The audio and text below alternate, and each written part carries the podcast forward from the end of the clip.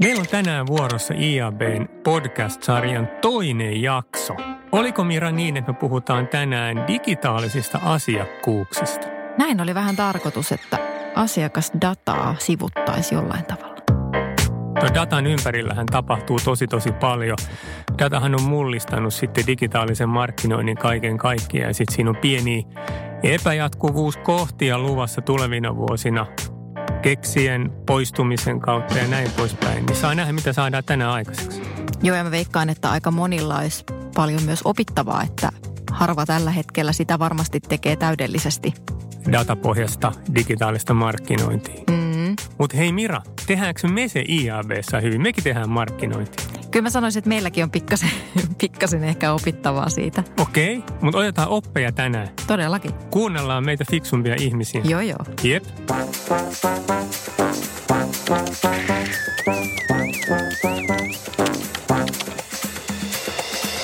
Tervetuloa kuuntelemaan IAB Finlandin Konversio-optimistit podcast-sarjaa, jonka sinulle tällä kertaa tarjoaa Tieto Evry. Olemme täällä kertomassa sinulle, että hätä ei ole tämän näköinen, vaikka markkinointi on muuttunut vaikeaselkoisemmaksi data- ja teknologiamössöksi. Sarjan jokaisessa jaksossa on mukana teeman tunteva vieras ja vaihtuvat näkökulmat. Lopussa laitamme myös vieraamme piinapenkkiin. Tervetuloa mukaan. Tänään puhutaan digitaalisista asiakkuuksista ja niiden arvosta ja siitä, miten asiakasdataa tulisi hyödyntää liiketoiminnan kehityksessä ja markkinoinnissa. Meillä on aiheesta keskustelemassa Alma Medialta Elina Kukkonen sekä Tietoevryltä Marko Saarinen. Otetaan esittelyyn naiset ensin – Eli haluaisitko ö, Elina kertoa vähän itsestäsi, toimenkuvastasi ja siitä, mitä sä teet Almalla? Joo, kiitoksia Pasi. Ää, nimi tosissaan Elina Kukkonen ja on toiminut pitkään mediassa ja markkinointitehtävissä. Varmaan parikymmentä vuotta tulee jo, kun ää, laskee uraa yhteen. Mun tämänhetkinen toimi on viestintä- ja brändijohtaja Alma Media-konsernissa ja se tarkoittaa tietenkin ää, viestinnän moninaisia tehtäviä, kuten pörssiyhtiöllä muun muassa sijoittaja viestinnän vastuu ja erilaiset ää, vastuullisuusviestintään liittyvät – hankkeet ja, ja aiheet, työntekijöistä, työnantajabrändistä huolehtiminen, sisäinen viestintä ja sitten myös liuta erilaisia kaupallisia hankkeita, joilla, joilla sitten yhdistetään myös Almassa eri brändejä asiakkaiden ja, ja käyttäjien eduksi. Et se niin kuin tällä hetkellä, mutta, mutta taustalla on pitkään tosissaan on toiminut neljässä eri yhtiössä Alman median sisällä 20 vuoden aikana ja ja toiminut markkinointitehtävissä, myynnin tukitehtävissä, B2B sekä sitten myös kuluttajamarkkinoinnissa, ollut digitalisoimassa tilausmarkkinointia ja tilauskantaa ja, ja tota, saanut tehdä monenlaisia, myös paljon brändiin liittyviä aiheita. Mä oon myös perehtynyt sitten työuran varrellani aika paljon tähän digitaalisen asiakkuuteen ja digitaalisen asiakkuuden arvoon, mistä tänään on tarkoitus keskustella, että, että ponkasin tuommoisen väitöskirjankin aiheessa tuossa 2016 ja, ja tota, se on vähän semmoinen oma baby, mistä on tietenkin aina kiva myös sitten ammentaa näihin aiheisiin. Kiva olla täällä. No entäs Marko, sä oot jo meidän podcast-veteraani, mutta sanoppa vielä pari sanaa itsestäsi. Ehdottomasti mä täytän noin kriteerit yhden podcastin kokemuksella. Eli hyvää päivää kaikille. Marko Saarinen on tosiaan nimi ja toimii johtavana konsulttina Tieto Evrissä ja Lyhyesti mä määrittelisin mun mission siinä, että mä autan meidän asiakkaita tekemään parempaa liiketoimintaa, eri kanavien mahdollisuuksia, toki tänä päivänä enenevässä määrin digitaalisten kanavien mahdollisuuksia hyödyntäen ja totta kai olennaisessa roolissa tänä päivänä on voi sanoa jokaisen yrityksen ja organisaation yksi avainprosesseista, eli asiakashankinnan ja toisaalta asiakaspidon ää, tehostaminen ja optimointi. Selvä. Mennään suoraan asiaan ja aloitetaan tämmöisellä ensimmäisellä aiheella. Mitä tota Elina Almalle merkitsee asiakasdata ja miten te käytätte sitä teidän omassa liiketoiminnassa ja markkinoinnissa? No asiakasdatahan merkitsee tänä päivänä niin Almalle kuin monelle muullekin yritykselle niin jotakuinkin ihan kaikkea. Eli ei varmaan ole mitään arvokkaampaa yhdelläkään yrityksellä kuin olemassa oleva asiakaskanta. Ne asiakkuudet, jotka on saatu aikaiseksi ja, ja mahdollisuus niitä kehittää, niin, niin syntyy nimenomaan sen asiakasdatan avulla. Pystytään enemmän tuottamaan arvoa nykyisille asiakkaille ja, ja myös sit ymmärryksen kautta, kun, kun data avaa paljon sitä ymmärrystä, miten asiakkaat käyttäytyy ja miten ne palveluita käyttää ja minkälaisista asioista ne on kiinnostuneita, minkälaisia tarpeita heillä on, niin sitä kautta voidaan kehittää sitten myös palveluita yhä relevantimmiksi sekä niin kuin käyttöliittymän osalta, mutta, mutta myös ihan sisällöllisesti. Eli minkä tyyppisiä tarpeita asiakkailla on nyt tai jatkossa, niin se, se on se, minkä asiakasdata parhaiten avaa. Voisin tuohon sanoa, että toisaalta ei haluaisi käyttää esimerkkinä noita isoja jenkkifirmoja, kuten Netflixiä, mutta valitettavasti he nyt ehkä on ollut pioneereja tässä datan käyttämisessä, nimenomaan kun puhutaan käyttökokemuksesta ja palvelun käyttämisestä. Mutta kun kuluttajana katsoo ja käyttää palveluita, niin siellä on helppo kyllä niin kuin huomata, että ahaa, okei, no olen katsonut tämän ohjelman, selkeästi nyt alkaa heti muuttumaan nämä katselusuositukset. Ja totta kai se on ihan niin kuin järkevääkin monien suomalaistenkin palveluiden ottaa mallia näistä näistä KV-pelureista, koska heillä on aikamoiset kehitysbudjetit myös näiden tekemiseen, niin siellä toisaalta tehdään myös sitä työtä koko toimialaa varten, että sieltä on helppo myös katsoa näitä niin kuin hyviä malleja. Totta. No minkälainen data on teidän mielestä arvokasta ja, ja minkälaista dataa pitäisi sitten kerätä? No jos mä vastaan tähän, niin tota, datan arvo syntyy vasta siitä, kun, kun sitä hyödynnetään ja, ja tiedetään, että mihin tullaan sitä hyödyntämään. Eli tosi oleellista datan kanssa toimiessa on se, että asetetaan tavoitteita, mihin sitä dataa tullaan hyödyntämään, mihin sen avulla pyritään. Ja, ja kyllä mä näkisin, että lähtökohtana pitäisi aina olla se juuri ehkä Mirankin tuossa kuvaama niin kuin arvo sinne asiakkaalle, että minkä tyyppistä lisäarvoa me voidaan tuottaa sinne asiakkaalle ymmärtämällä datan kautta paremmin asiakkaan tarpeita tai käyttäytymistä, koska vain sitä kautta syntyy arvoa yritykselle. Jos asiakkaat kokee arvoa ja tota, yrityksen kanssa asioidessa, tuotteita tai palveluita hankkiessa tai, tai niihin perehtyessä, niin, niin tota, sitä kautta vasta alkaa syntyä sitten arvoa yritykselle. Että näin se data niin kulkee siellä ja jalostuessaan, niin, niin juu, antaa lisää ymmärrystä meille, mutta ennen kaikkea se, että mihin me hyödynnetään sitä, miten me sitten käytetään sitä ja että me ollaan tavoitteistettu se datan hyödyntäminen, niin, niin se on niin se arvon pohja mikä korostaa sellaista hyvin keskeistä asiaa. Eli meillä pitää olla myöskin niin kuin selkeä näkemys, selkeä visio siitä, että millä tavalla dataa hyödyntämällä me voidaan tuottaa niin kuin relevantimpia ja merkityksellisempiä ö, asiakaskokemuksia. Eli tähän on loppujen lopuksi hyvin kaksisuuntainen tie. Merkityksellisyys, parempi palvelun laatu, relevanssi palvelun hyödyntäjälle tai käyttäjälle tai sisällön kuluttajille, mutta sitten taas toisaalta palvelun tarjoajan näkökulmasta, niin niin kuin Elina tuossa äsken viittasi, niin meillä pitää olla kaikille myöskin hyvin selkeitä liiketoiminnallisia tavoitteita, selkeitä mittareita.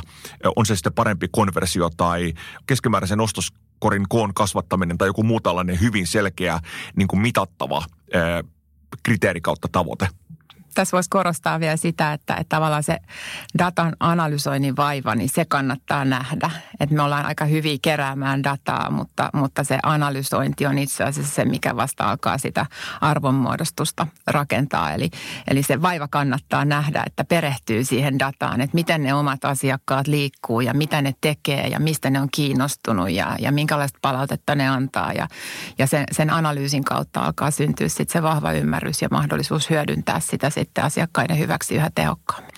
Ihmisen evoluutiossa keräilyvaihe tai keräilijävaihe on ollut hyvin keskeisessä roolissa ja tietyltä osin se on edelleenkin. Jos me ajatellaan tänä päivänä vaikkapa ostokäyttäytymistä ja e, voi sanoa kasvavaa kuluttamista, niin ihminen on pohjimmiltaan edelleenkin keräilijä. Ja sama pätee vähän dataan. Tämä keräilykulttuuri sinänsä, niin nimenomaan tässä datakontekstissa, niin se on mun mielestä niin kuin äärettömän, sanoisinko lainausmerkeissä mielenkiintoinen, mutta myöskin vaarallinen ilmiö. Eli voi sanoa, että tiettyjen niin kuin teknologioiden kehittyminen on johtanut myöskin siihen, että me kuullaan jopa teknologiatoimittajalta sitä näkemystä, että kerätkää vaan maksimaalisesti sitä dataa ja hillotkaa sitä dataa ja miettikää sitä myöhemmin, kuinka te sitä hyödynnätte, mutta tietyllä tavalla datan kerääminen keräämisen vuoksi ilman riittävää edes alustavaa visiota siitä, kuinka sitä hyödynnetään, kuinka sitä aktivoidaan, on loppujen lopuksi aika vaarallinen polku. Tuli tässä mieleen, että kyllähän sitä dataa voi hyödyntää myös tosi huonosti. Eli maailma on täynnä esimerkkejä siitä, kuinka kohdennettu mainonta seuraa puoli vuotta, jopa vuoden siitä, kun on hakenut vaikka jotain lomakohdetta jostain. Ja voi olla, että pahimmillaan se loma on mennyt ohi, on päätynyt vaikka toisiin toimijoihin ja tarjoajiin, ja silti edelleen se mainonta seuraa. Ja silloin se nimenomaan ei kyllä palvele ketään, ja se vaan yleensä huonontaa sitä brändien imagoa, kun tota, tulee sitä häiritsevää mainontaa sillä tavalla, että on kohdennettu väärin – No, Tuossa on juuri hyvä esimerkki siitä, miten data ei luo arvoa sinne käyttäjälle, se voi olla jopa negatiivista se arvo. Ja toi sun esimerkkihän on juuri se, että kun ne yhdet oranssit lenkkarit seuraa sua niin kuin kuusi kuukautta, niin, niin tota, se on tosi paljon markkinoiden innovatiivisuuden puutetta, että hän ei ole keksinyt mitään muuta viestittävää sille käyttäjälle, jonka hän on tavannut siellä, siellä ostoskorin tai oman sivuston äärellä, koska paljon muutakin varmasti olisi kerrottavaa tai tarjottavaa tai, tai asiakkaan ää, tota niin, ongelmiin ratkaisuja samalla palveluntarjoajalla. Mutta se innovatiivisuuden puute johtaa siihen, että ne oranssit lenkkarit tai se matkakohde seuraa sua sitten hamaan tulevaisuuteen, joka olisi tosi helppo niin kuin muuttaa ihan oikeasti arvoa tuottavaksi viestinnäksi ja markkinoinniksi. Ja huomaa myös sen vielä, että kuluttajana välillä tietyissä palveluissa miettii aika tarkkaan, että mitä linkkejä klikkaa ja vaikka mitä videoita katsoo. Ja koska kaikki ne algoritmit muuttuu sitten saman tien siitä, mitä itse klikkaa, niin joskus jos ajattelee, että no en mä nyt halua, että samanlaisia videoita alkaa seuraamaan mua fiidissä niin kuin jatkuvasti, niin se saattaa jopa niin kuin karsia sitä, että mitä kuluttajana tekee ja valitsee. Tästä on hyvä esimerkki nimenomaan datan aktivointiin liittyen, eli, eli tota, esimerkiksi personointi on, on hyvä esimerkki mahdollisuudesta tuottaa aika merkittävääkin asiakasarvoa ja nimenomaan parantaa sitä asiakaspitoa ja asiakasuskollisuutta, mutta valitettavasti loppukäyttäjien ja asiakkaiden kyynisyys personointia kohtaan on kasvanut melkoisesti, koska valtaosa personoinnista luvalla sanottuna on ihan täydellistä roskaa. Ja mä en tiedä, onko tämä juurikaan viihdyttävä esimerkki, mutta mua edelleen kaduttaa, että viisi vuotta sitten mä erään matkavaraussivuston kautta varasin viikonlopuksi hotellihuoneen Brysselistä, koska tämän kyseisen viikonlopun jälkeen tämä matkavaraussivusto on otaksunut, että mä joka viikonloppu käyn siellä Brysselissä ja on myöskin muistanut suositella mulle edullisia hotellihuoneita Brysselistä. Tämä on, tämä on hyvä esimerkki niin tämmöisestä personoinnista ja, ja tuote- ja palvelusuosituksesta, mikä ei enää todellakaan ole pitkään aikaa ajanut asiansa. No mitä jos ajatellaan suomalaisia yrityksiä, niin jos vähän yleistetään vähän liikaa, niin kaikillahan on oma asiakasdataa ja vaikka digitaalistakin asiakasdataa tällä hetkellä, mutta ootteko samaa mieltä mun kanssa, että aika harva osaa sitä vielä käyttää optimaalisesti? Jotkut on tosi hyviä, mutta sitten suuri osa ei ole ihan niin hyviä ja mistä se johtuu? Onko se oikeasti vaikeaa se digi, digitaalisen asiakasdatan käyttäminen? No ei se vaikeaa varmasti ole, mutta tota, siihen pitää vähän perehtyä. Ja niin kuin tässä tuli aikaisemminkin puhuttua, niin tulee tavoitteistaan näitä asioita. Ja, ja tota, niin se, että lähtökohtaisesti jo mietitään, että minkälaista palvelua meidän markkinointi tuottaa, miten, miten se kuluttajan kohtaama, käyttäjän kohtaama markkinointi palvelee häntä, niin, niin ollaan jo ihan erilaisella polulla kuin se, mihin ollaan nyt aika usein totuttu ja aika paljon nähdään, että, että niin kuin yritys tuuttaa ulos omaa tarjontaansa. Ja jos lähdettäisiin sieltä käyttäjän odotuksista liikkeelle. Jos niitä odotuksia ei tiedetä, niin niitä on niin kuin helpompi selvittää kuin koskaan aikaisemmin tässä maailmassa. Juuri sen takia, että digitaalisessa ympäristössä on helppo katsoa, että minkälaisista asioista asiakkaat on kiinnostuneita tai ihan kysyä. Aika harva varmaan myöskään kysyy, jos eivät tiedä, että minkälaisia odotuksia omalla asiakaskunnalla on. Mutta jos lähdetään miettimään sitä palveluna, niin ollaan ihan erilaisella polulla kuin se, että, että miten me saadaan nyt nämä, nämä tota niin, kyseiset laitteet tai koneet tai lenkkarit tai matka myytyä? Tota, me ollaan puhuttu paljon siitä, että kuinka markkinointi muuttuu entistä data- ja teknologia vetosemmaksi. Toisaalta ollaan myöskin todettu, että intuition, kokemuksen ja luovuuden merkitys ei katoa minnekään, mutta entistä enemmän niin teknologiaa ja data augmentoi sitä ihmisen luovuutta, näkemystä ja kokemusta. Mutta sitten me törmätään hyvin monissa kehitysohjelmissa ja projekteissa, otetaan vaikkapa markkinointiautomaation kehittäminen esimerkkinä tilanteeseen, missä me palataan kuitenkin niin kuin tietyllä tavalla sinne alkujuurille. Me puhutaan paljon siitä, että mitä me tarvitaan ja mitä me vaaditaan, mitkä mahdollistajat meillä pitää olla kunnossa ennen kuin me voidaan esimerkiksi aktivointimarkkinointiin liittyen tehdä onnistuneesti ja tuloksellisesti ja vaikuttavasti tiettyjä asioita. Ja me tullaan aina nimenomaan tähän niin kuin asiakasdatan peruskysymyksiin. Eli laatuun liittyviin kysymyksiin. Ymmärryksen siitä, mitä dataa meillä on, kuinka rikastettua se on, missä sitä on, kuinka sitä voidaan hyödyntää, kuinka saavutettavissa se on, missä määrin meidän asiakasdata kuvastaa meidän todellista toimintaympäristöä, meidän asiakkaiden käyttäytymistä, tarpeita, aikomuksia ja näin edespäin. Ja aika usein se tulee organisaatiolle itselleenkin yllätyksenä, että mitä kaikkia meillä on. Ja ehkä se todellisuus siitä datan laadusta ja ennen kaikkea siitä kattavuudesta, niin ei aina vastaa sitä ihan realiteettia. Mutta toisaalta mä en halua myöskään tässä kohtaa niin kuin kyynistää ketään kuulijaa tai, tai, tai niin kuin kehityshankkeessa mukana olevaa, koska meillä on toisaalta tullut välillä myöskin sellainen ymmärrys, että esimerkiksi tekoälyn ja koneoppimisen hyödyntämistä silmällä pitää, ne meidän datan laatu pitää olla aivan täydellistä, aivan viimeisen päälle. Ja tämä valitettavasti johtaa usein siihen, että me ei ikinä päästä liikkeelle enemmänkin lähdetään siitä, että valitaan sellaiset käyttötapaukset ja lähdetään soveltamaan esimerkiksi aktivointimarkkinointia sellaisiin käyttötapauksiin, mihin meillä on riittävästi sitä asiakasdataa.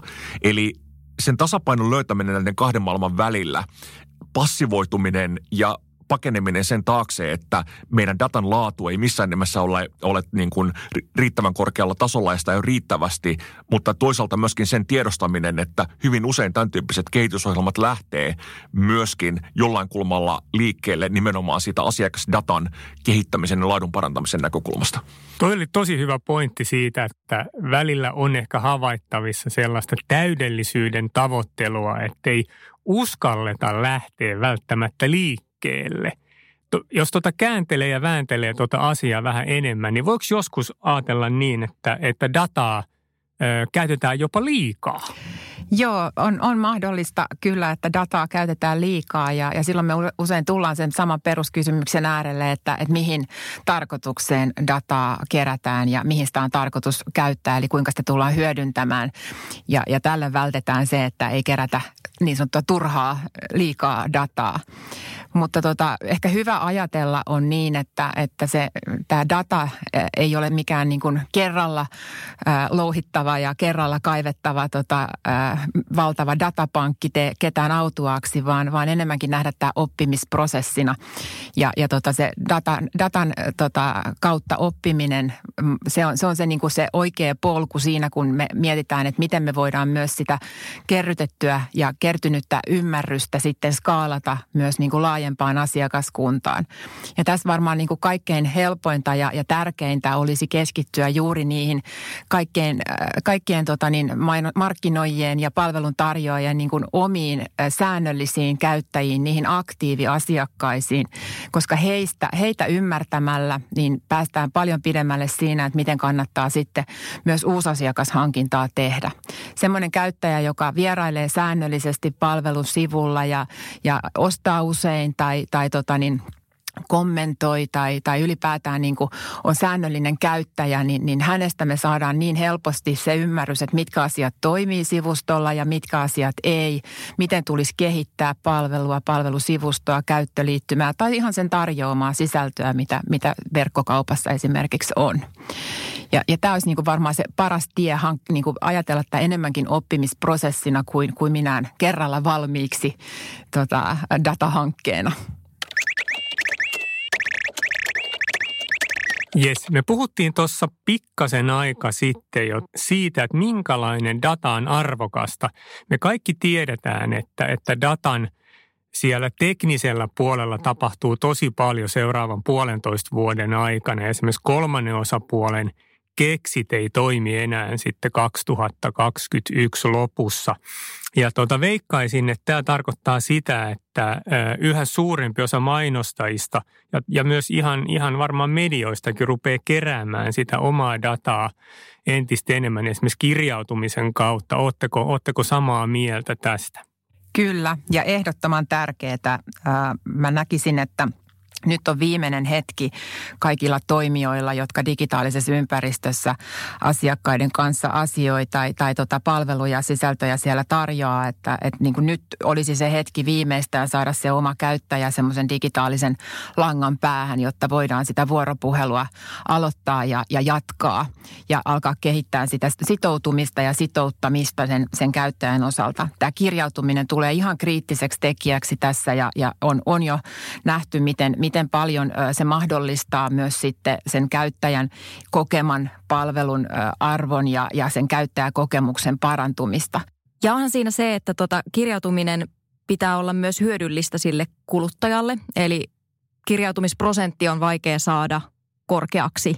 Niin tota, se, että miten saadaan ne hyödyt hyvin kommunikoitua kuluttajalle, niin on varmasti monilla se avainkysymys miten me madalletaan sitä kynnystä kirjautumiseen, miten se tehdään mahdollisimman intuitiiviseksi ja suoraviivaiseksi, miten me välitetään ja kommunikoidaan myöskin ne hyödyt siitä, mitä sitä kirjautumisesta asiakas tai käyttäjä saa, nämä on ihan avainasemassa. Miten me tehdään yksinkertaisesti, mennään vähän vielä pulussa taaksepäin, niin miten me tehdään esimerkiksi meidän asiakkaat tietoiseksi siitä, että meillä on joku tietty palvelu olemassa ja siihen kannattaa kirjautua. Eli tämä on tämmöinen klassinen niin kuin give and take-tyyppinen tilanne. Mä olen valmis kirjautumaan, antamaan tietoa itsestäni, jos mä koen saavani jotain vastineeksi. Ja se vastine voi vallan hyvin olla huomattavasti merkityksellisempi minulle relevantimpi palvelu tai asiointikokemus tai kohdennetut sisällöt se ei voi olla mitään niin kuin, toissijasta tai esimerkiksi epälaadukasta, epärelevanttia sisältöä tai palvelua, mitä, mitä mä saan kirjoitumisesta vastineeksi. Eli se palveluntarjoajan vastuu tässä on todella huomattava. Ja pitää ottaa ehkä myös huomioon se, että kerralla ei voi pyytää kaikkea kertomaan kuluttaja itsestään, että se pitää tehdä todellakin ensivaiheessa tosi helpoksi se kirjautuminen ja sitten ehkä niin kuin asteittain alkaa keräämään sitä dataa ja kysyä myös niitä mieltymyksiä niiltä kuluttajilta. Että ehkä tässä tapauksessa myös, että, että niin kuin sanoit Elina aikaisemmin, niin välillä on ihan hyvä myös kysyä sitä, että mitä haluat kuluttaa, mitkä on niitä sisältöjä, mitkä sua kiinnostaa. Että et se, se voi olla parempikin lähde kuin tulkita vaan siitä niin kuin, ö, käyttöhistoriasta. Joo, mä palaisin juuri tähän, mitä Mira sanoi. Eli kun mä viittasin tähän oppimisprosessiin, niin se on vasta lähtökohta, että asiakas, käyttäjä on kirjautunut. Sen jälkeen alkaa se oppimisprosessi puolin ja toisin. Eli mitä palvelun tarjoajalla on tarjottavaa kirjautuneelle, joka on parempaa, sujuvampaa, säästää aikaa, säästää rahaa ehkä, mahdollistaa jotain toimintoja, mitä ei kirjautunut, ei, ei pysty toteuttamaan palvelussa ja niin edespäin. Mutta ymmärtämällä lisää käyttäjästä kirjautumisen kautta saatavasta datasta, joka on huomattavasti tarkempaa, huomattavasti paremmin aikaa kestävää kuin tämmöisen vierailijan käynti siellä sivustoilla, niin tota, näin me päästään kiinni siihen, että miten me voidaan tuottaa sitä arvoa. Ja kysyminen edelleenkin, niin, niin juuri näin hyvä, hyvä lähtökohta myös siihen, että, että ymmärretään, minkä tyyppisiä odotuksia siellä käyttäjällä on ja pyritään niihin odotuksiin sitten vastaamaan. Että sekin on myös hyvä muistaa, että ei, ei tota vain kysytä, vaan oikeasti vastataan sitten niihin odotuksiin ja, ja parannetaan sitä palvelua myös niiltä osin, kun käyttäjä odottaa. Ja sellainen iso kysymys tässä tosiaan on myös se, että missä kohtaa ostota asiointipolkua on se oikea hetki. Niin kuin me tiedetään tänä päivänä, ja tämä näkyy tänä päivänä erityisen selkeästi B2B-maailmassa, niin siinä kohtaa, kun B2B-ostaja, päättäjä, vaikuttaja on valmis kohtaamaan esimerkiksi myyjän, niin siinä pisteessä tyypillisesti 60-70 prosenttia siitä ää, asiointi ostoprosessista on jo takana. Eli loppujen lopuksi digitaalisella asiointipolulla tai erilaisilla niin kuin asiakaspolun vaiheilla, jossa hyödynnetään digitaalisia sisältöjä ja digitaalisia palveluita, sillä on valtava merkitys. Ja me ei todennäköisesti haluta sen käyttäjän kirjautuvan liian lähellä sitä päätöksentekohetkeä, mutta tavallaan odotus sen suhteen, että ikään kuin asiakas tai käyttäjä antaa meille sielunsa ja on valmis luovuttamaan huomattavan määrän tietoa itsestään kirjautumista silmällä pitäen jo ostopolun hyvin varhaisessa vaiheessa ei myöskään välttämättä ole se realiteetti. Eli tämän tiedostaminen, että missä kohtaa on se oikea hetki ja juuri mitä aikaisemmin tuossa todettiin, että me jatkuvasti hyväksytään se tosiasia, että me rikastutetaan sitä asiakasprofiilia, kerätään vähitellen enemmän relevanttia tietoa, käytetään sitä vastuullisesti. Nämä on nimenomaan niitä ydinkysymyksiä, mitkä tässä suunnittelussa kannattaa ottaa, ottaa niin kuin keskeiseen rooliin. Mun mielestä kannattaa huomioida niin kuin kaikki kohtaamiset, mitä asiakkaan käyttäjän kanssa on mahdollisuus luoda ja maksimoida niiden jokaisen kohtaamisen se arvon luonti. Ja sehän tarkoittaa sitä, että ei se välttämättä ole se ensimmäinen kohtaaminen, ole se ostokohtaaminen, vaan, vaan se voi olla mainonnan kohtaamista, se voi olla uutiskirjeen tilaamista, se voi olla ö, offline-ympäristössäkin tapahtunut kohtaaminen, jossa pyritään viemään sitten kohti sitä digitaalista ympäristöä. Mutta että huomioitaisiin kaikki ne kohtaamiset, mitä meillä näiden käyttäjien kanssa on mahdollisuus luoda, ja ne on itse asiassa jokainen arvonluontipisteitä. Niissä voidaan jokaisessa joko tuottaa pettymystä tai tuottaa positiivista sitouttavaa kokemusta, joka vie sitten vaikka sillä asiakaspolulla sitten eteenpäin. Mä itse ehkä ajattelen, niin kun asiakaspolusta usein puhutaan jotenkin semmoisena tuntuu, että se on jotenkin niin semmoinen jotenkin horisontaalinen jonkunlainen putki tai, tai alaspäin menevä funneli. Mä ehkä enemmän tykkään ajatella semmoista niin kuin luuppia, että et asiakas tulee, me tiedetään datan perusteella, mistä asiakas tulee ja minkä, mi, miten se saapuu, minkä takia se saapuu, mikä on ollut se triggeri, että se saapuu meidän, meidän palvelun sivustolle ja, ja tota, se poistuu sieltä ja me, meidän täytyy tietää, miksi se poistuu. Onko se tyytyväinen käyntiinsä vai jäikö siltä jotain löytämättä, mitä ehkä tuli etsimään – me voidaan siinä kohtaa, en sen sijaan, että me ritarketoidaan sillä tota, niin lenkkarilla tai ostoskorilla sitä, sitä tota, poistunutta asiakasta, niin me voidaan myös houkutella sisällöillä. Me voidaan tarjota relevanttia sisältöä liittyen siihen edelliseen käyntiin. Se voi olla jonkunlainen sisältömarkkinoinnillinen toimenpide tai se voi olla uutiskirje, se voi olla palautekysely, se voi olla joku tämmöinen kokeilujakso tai ilmaiskuponki tai jotain muuta, jolla me tuodaan sitä käyttäjää takaisin sinne, sinne luuppiin. Ja ja, ja saadaan taas lisättyä käyttöä, saadaan taas lisää dataa siitä käyttäjästä ja taas lisää ymmärrystä, että minkä tyyppisistä asioista se myös tämä käyttäjä on kiinnostunut. Ja ehkä täydentämään jotain profiilitietoa, onko perheellinen tai, tai muita niin tähän kyseiseen palveluun liittyviä ä, asioita tai sille merkityksellisiä asioita. Ja taas se käyttäjä poistuu ja taas me mietitään, että, että meillä on jo etukäteen suunniteltu toimenpiteitä, joilla me voidaan hallitusti kuljettaa taas sitä käyttäjää takaisin sinne luuppiin. Mutta näin se data rikastuu koko ajan. Me pystytään tuottaa relevantimpaa kokemusta sille käyttäjälle ja samalla meidän oma ymmärrys meidän käyttäjäkunnasta rikastuu ja me pystytään sitten myös muita käyttäjiä ja, ja uusasiakashankintaa tekemään paljon fiksummin. No tuleeko teille mieleen jotain semmoisia erinomaisia esimerkkejä hyvästä datan käytöstä markkinoinnissa? Yllätyskysymys. Tota, kansainvälisiä hyviä esimerkkejä toki on, mutta ehkä lähtökohtaisesti niin hyvä asiakaskokemushan muodostuu tuommoisessa digitaalisessa palvelu- tai verkkokauppaympäristössä siitä, että, että jos mä oon kerran antanut niitä mun kirjautumistietoja ja mä oon sinne kirjautunut, niin se otetaan huomioon, kun mä palaan sinne sivulle. Ja, ja tota, yksinkertainen asia on esimerkiksi se, että jos sä teet tilausta tai, tai täytät jotain lomaketta, vaikka vakuutusyhtiön sivulla tai muuta, niin ne sun tiedot on siellä niin kuin valmiiksi. Se, että joka ikinen kerta naputa sitä samaa, että, että minkä kokoinen perhe ja, tai minkälainen tota, omakotitalo tai neljämäärä tai muuta. Että näähän on sellaisia niin kuin ihan niin kuin fundamentteja, lähtökohtia, joita on helppo soveltaa ihan sitten myös, myös niin kuin hyvin kaupallisissa sivustoissa, että millä tavalla asiakas kokee sen kirjautumisen helpottavan sitä palvelua palvelu sujuvuutta, edistävän sujuvuutta ja, ja helpottavan sitä asiointia. Että et miten, miten tulee, niin kokee tulleensa tervetulleeksi. Se on, se on ihan kiva se hei Elina siellä, mutta vähän tarvitaan muutakin. Eli, eli tota, tämmöinen sinä saattaisit olla kiinnostunut näistä tai että olet luonut tänne itsellesi tällaisen suosikkilistan valmiiksi, niin se oikeasti siellä on. Ja tietenkin toinen asia on se, että kun sinne kirjautuu niin, niin kerran, niin sinne pitää olla tosi helppo kirjautua uudestaan. Eli se pitää toimia, se pitää olla nopeasti muistissa se tieto, mitä sinne on, on jo annettu.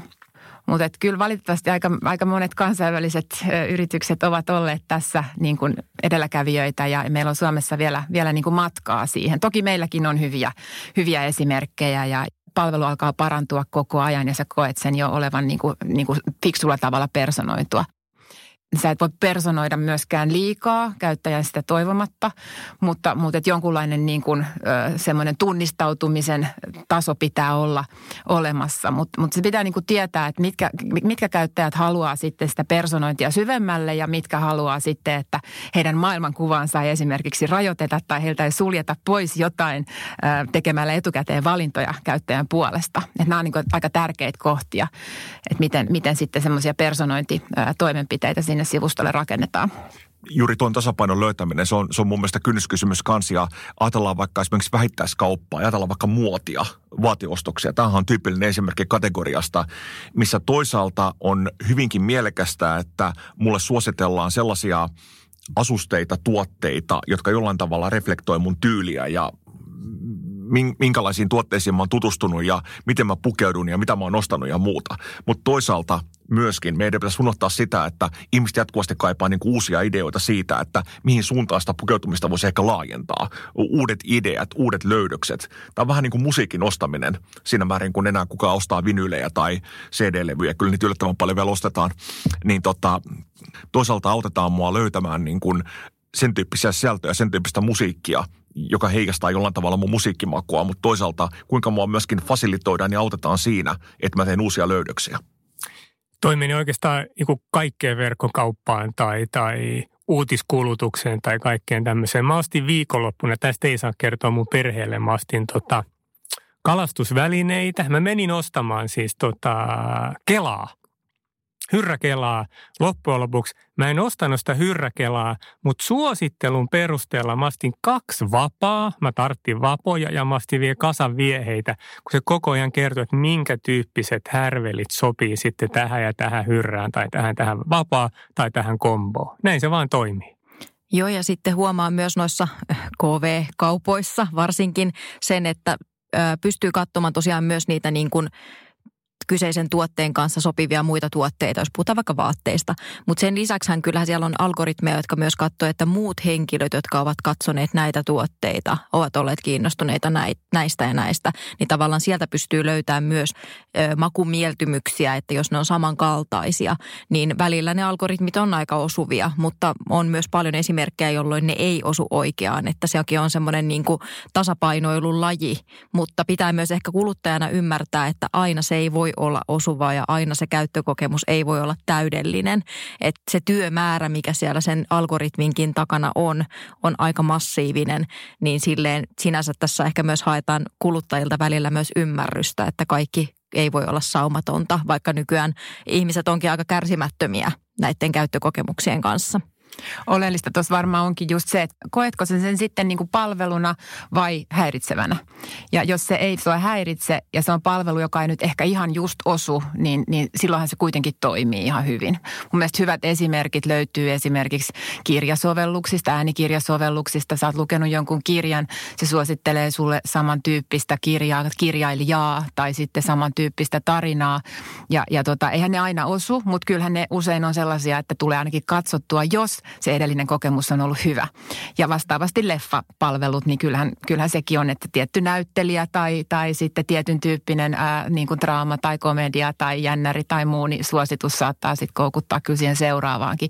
Eikä se kauhean häiritsevältä tunnu, vaikka se ehkä joskus voi olla vähän epärelevantilta tuntuvaa, mutta, mutta ei se häiritsevää ole. Kyllä se mun mielestä on niin kuin palvelua ja lisäpalvelua ja, ja tuo niin kuin arvoa siihen kohtaamiseen. Sitten meillä on toki myöskin tilanteita, missä niin kuin meillä on ihan nolla toleranssi tavallaan sen epärelevanttiuden suhteen. Hyvänä esimerkkinä vaikka valmistava teollisuus ja varaosamyynti. Sä et todellakaan halua suositella varaosaa asiakkaalle tai dealerille, joka ei sovi yhteen sen hänellä olevan tarvittaessa hyvinkin monimutkaisen laitteen kanssa, mikä koostuu ehkä tuhansista eri komponenteista, vaan se suositus pitää olla juuri oikea. Varaosa pitää olla juuri oikea, sitä laitetta silmällä pitäen.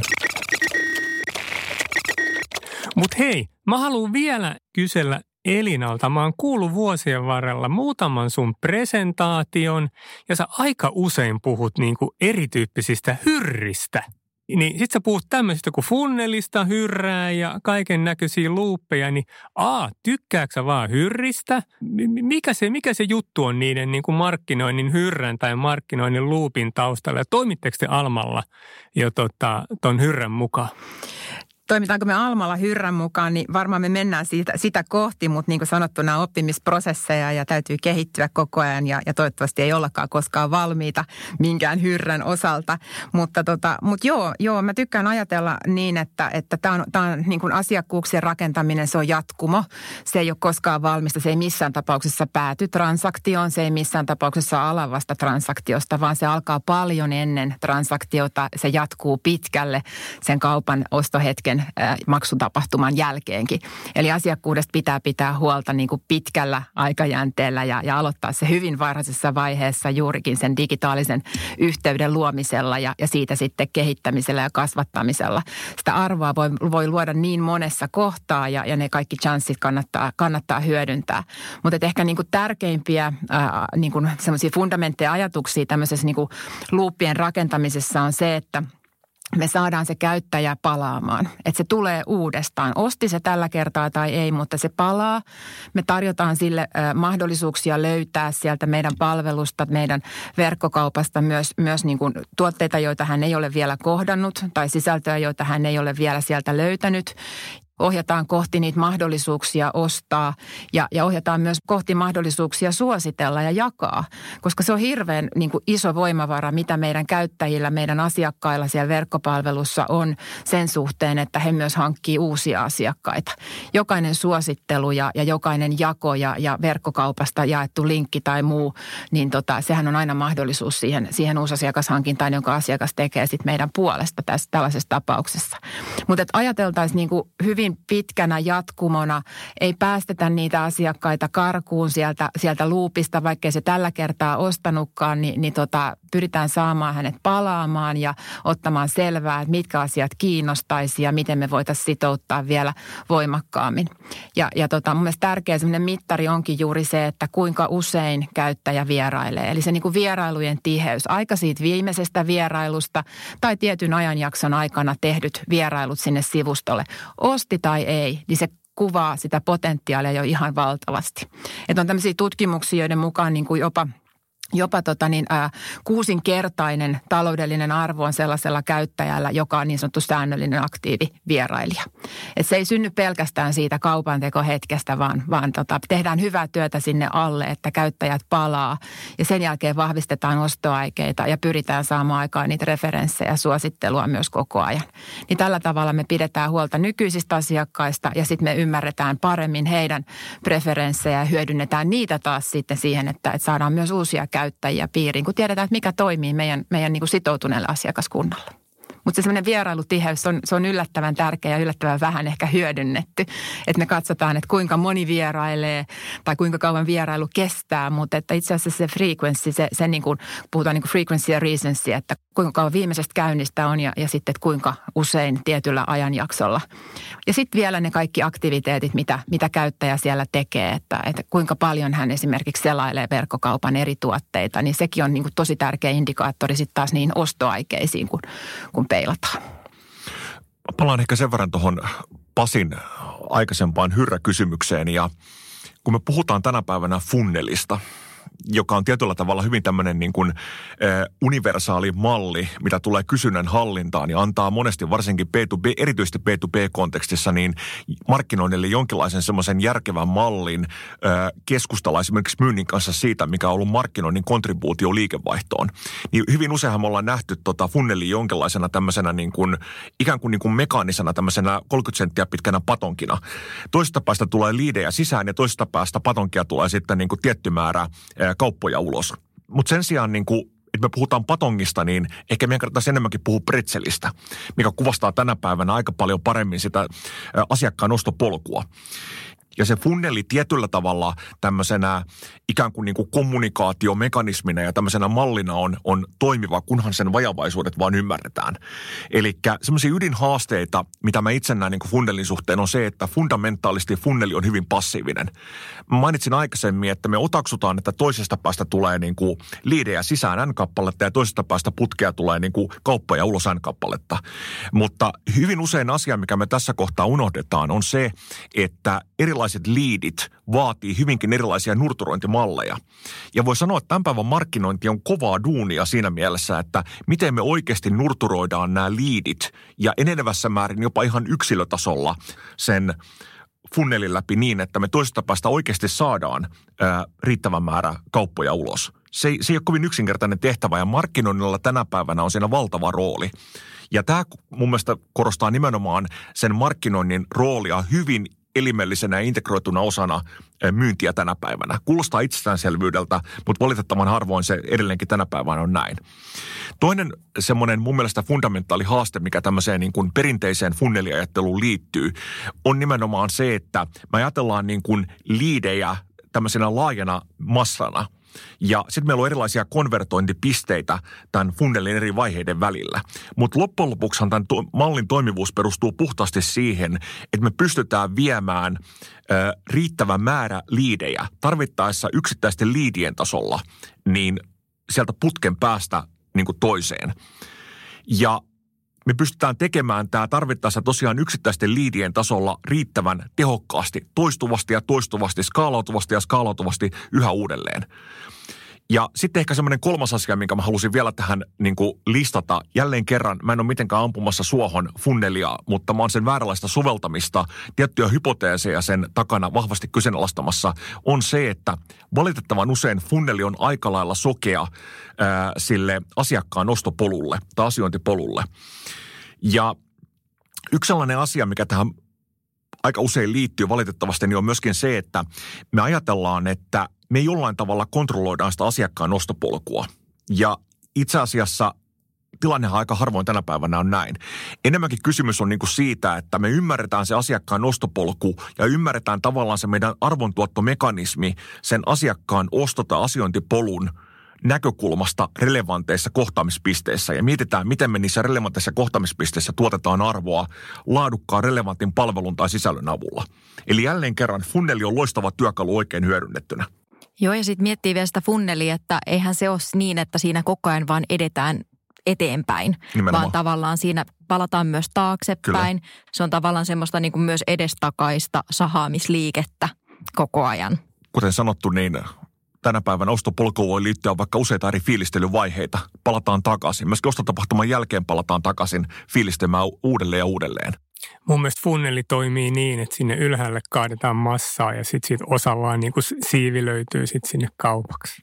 Automaattisesti. Automaattisesti. Vähän ravistellaan.